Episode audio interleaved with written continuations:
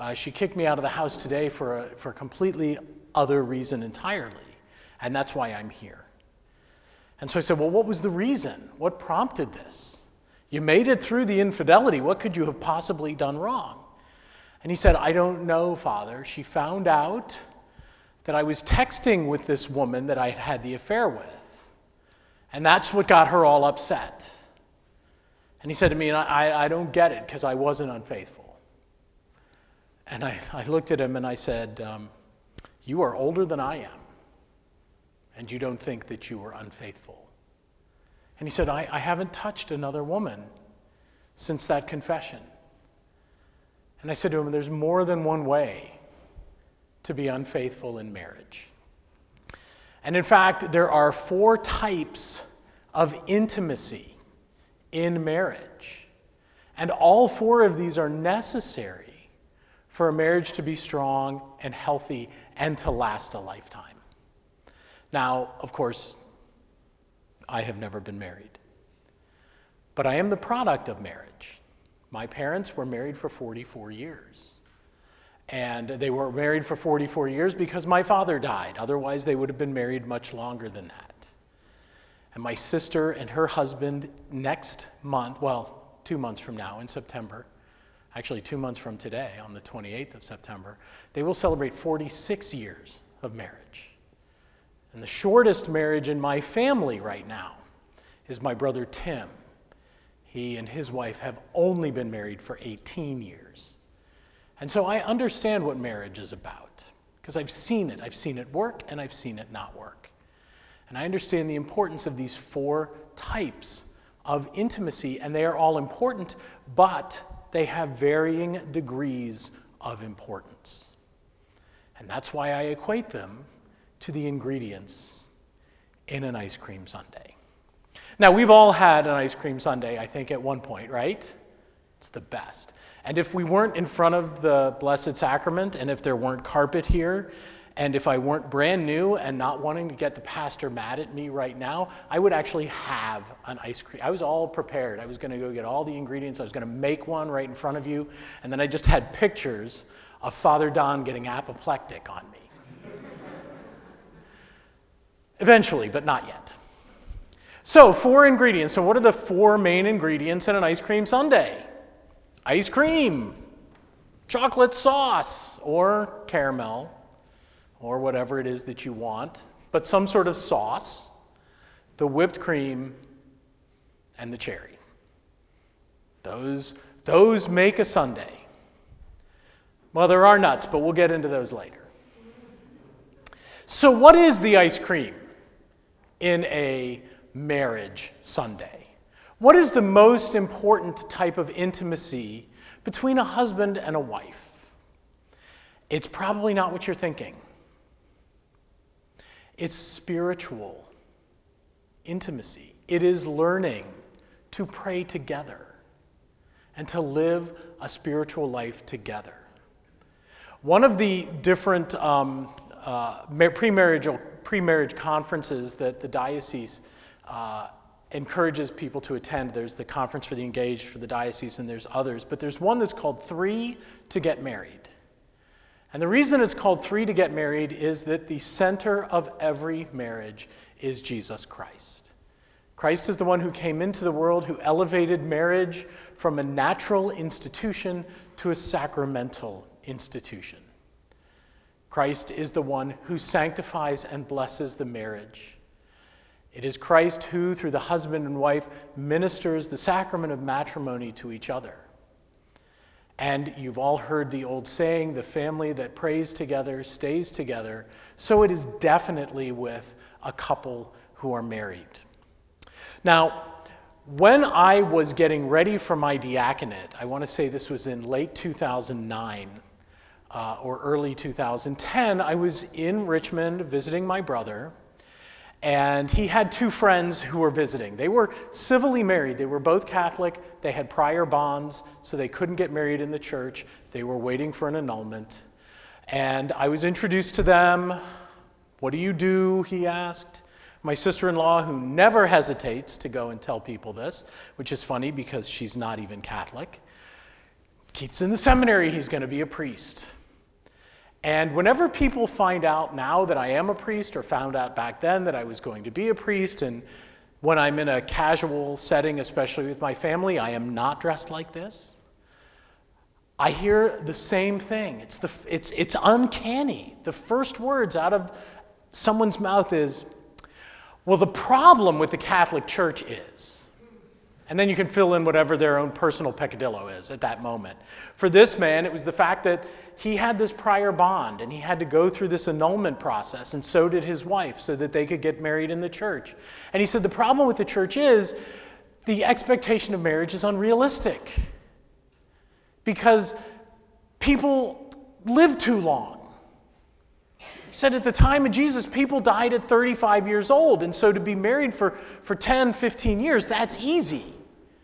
But you know, to be married for 40, 50 years, that's unrealistic. That's not the way the world was made.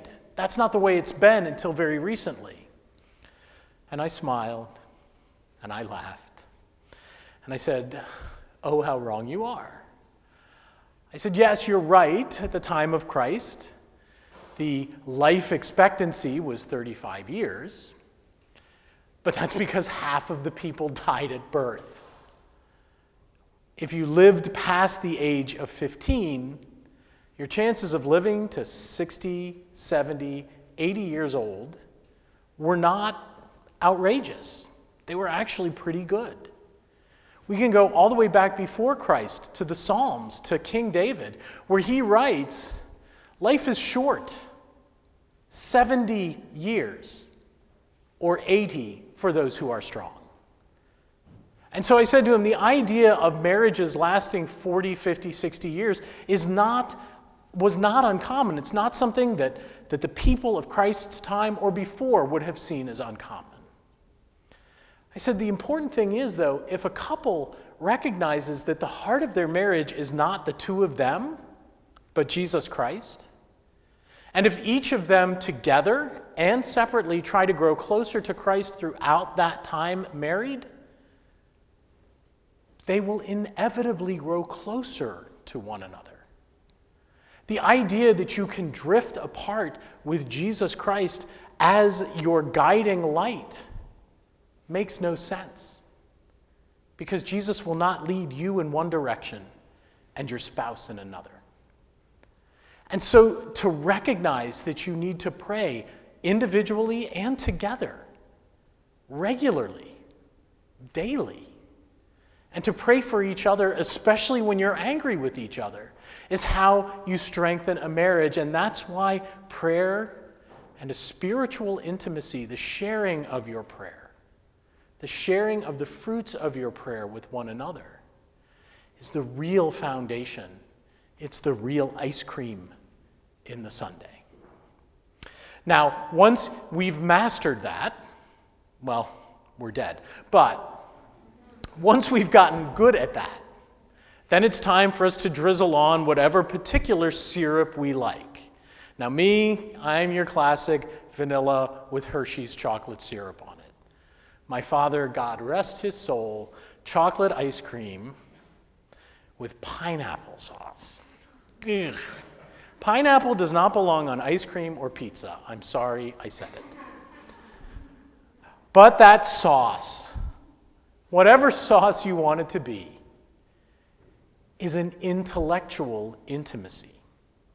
It's where your ideas, your, your thoughts, your hopes, your dreams, where those are shared. And this is where that gentleman in my office got lost, because he was sharing that information, but not with his wife, with someone else. He thought that it was okay as long as I'm not being physical with someone, I'm not being unfaithful.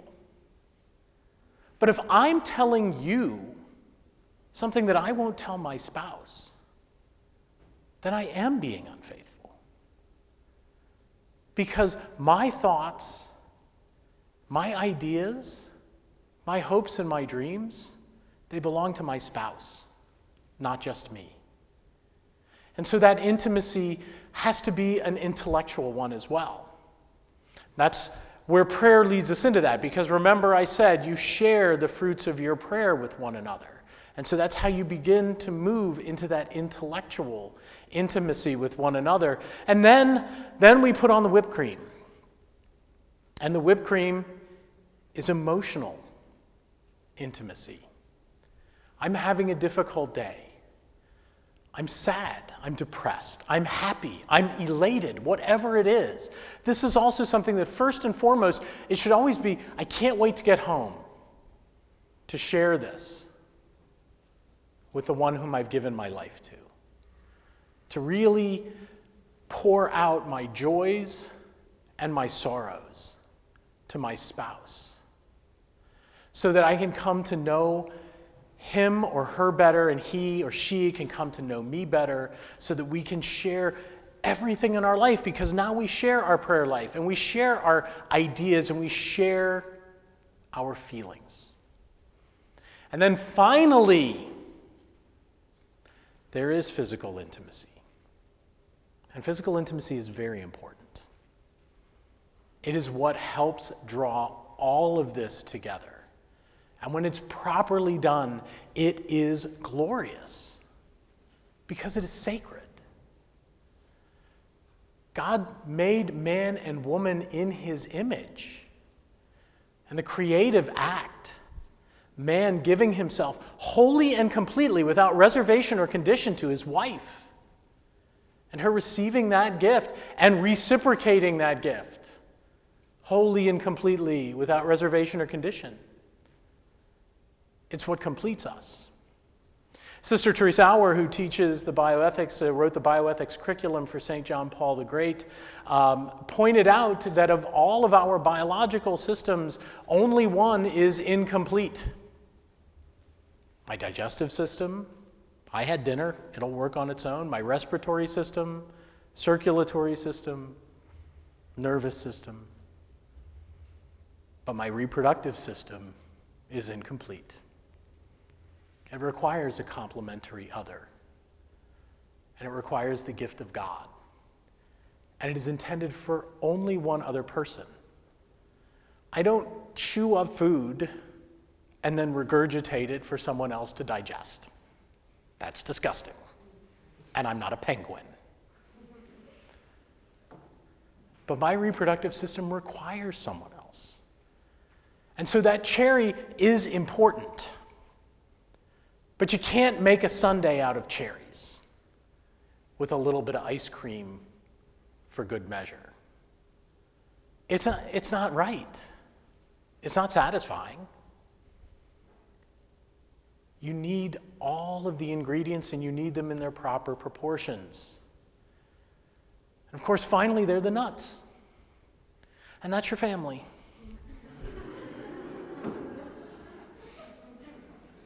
Because let's face it, sometimes they help and sometimes they hurt.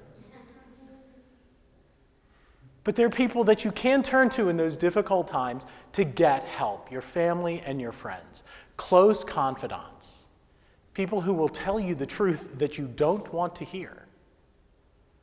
People who will take not necessarily your side because they're your friends and not necessarily your spouse's side because you're their brother, but who will tell you the truth and help you to grow in that intimacy within marriage. It is a unique gift. God created it for a very specific purpose. And God wants us to live lives in communion.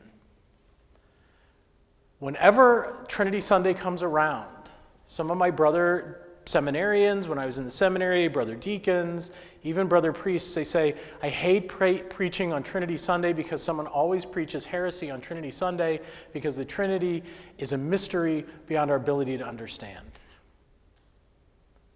But I always preach marriage on Trinity Sunday because God made man in his own image and likeness. Male and female, he made them. And in our maleness and in our femaleness, we participate in God's greatest act the creation of new immortal life. And if we're going to create that life and nurture that life and help that life become all it can be as God intended, then a man and a woman have to have a relationship that is so strong that nothing can break it. And a relationship that is based solely on sex is not strong. And a relationship that doesn't see intellectual and emotional and spiritual intimacies as as vital or more vital than physical intimacy is not strong. But a relationship that understands that love is about wanting what is best for the other, no matter how it affects me, is a relationship that learns to share and to sacrifice. And it becomes delicious and satisfying and something that we look forward to every day. And so that is the marriage sundae. And it is a gift. And I hope that today I've been able to give you just a little bit of insight into what I have seen as the biggest problems that hit marriages. And it's really not physical infidelity, it's intellectual and emotional infidelity. Because if I can't trust you to tell me everything and to keep everything I tell you in a confidence that is unique, then I can't have a life relationship with you. And that's what we all want. That's what we are made for. We are built to live in relationships.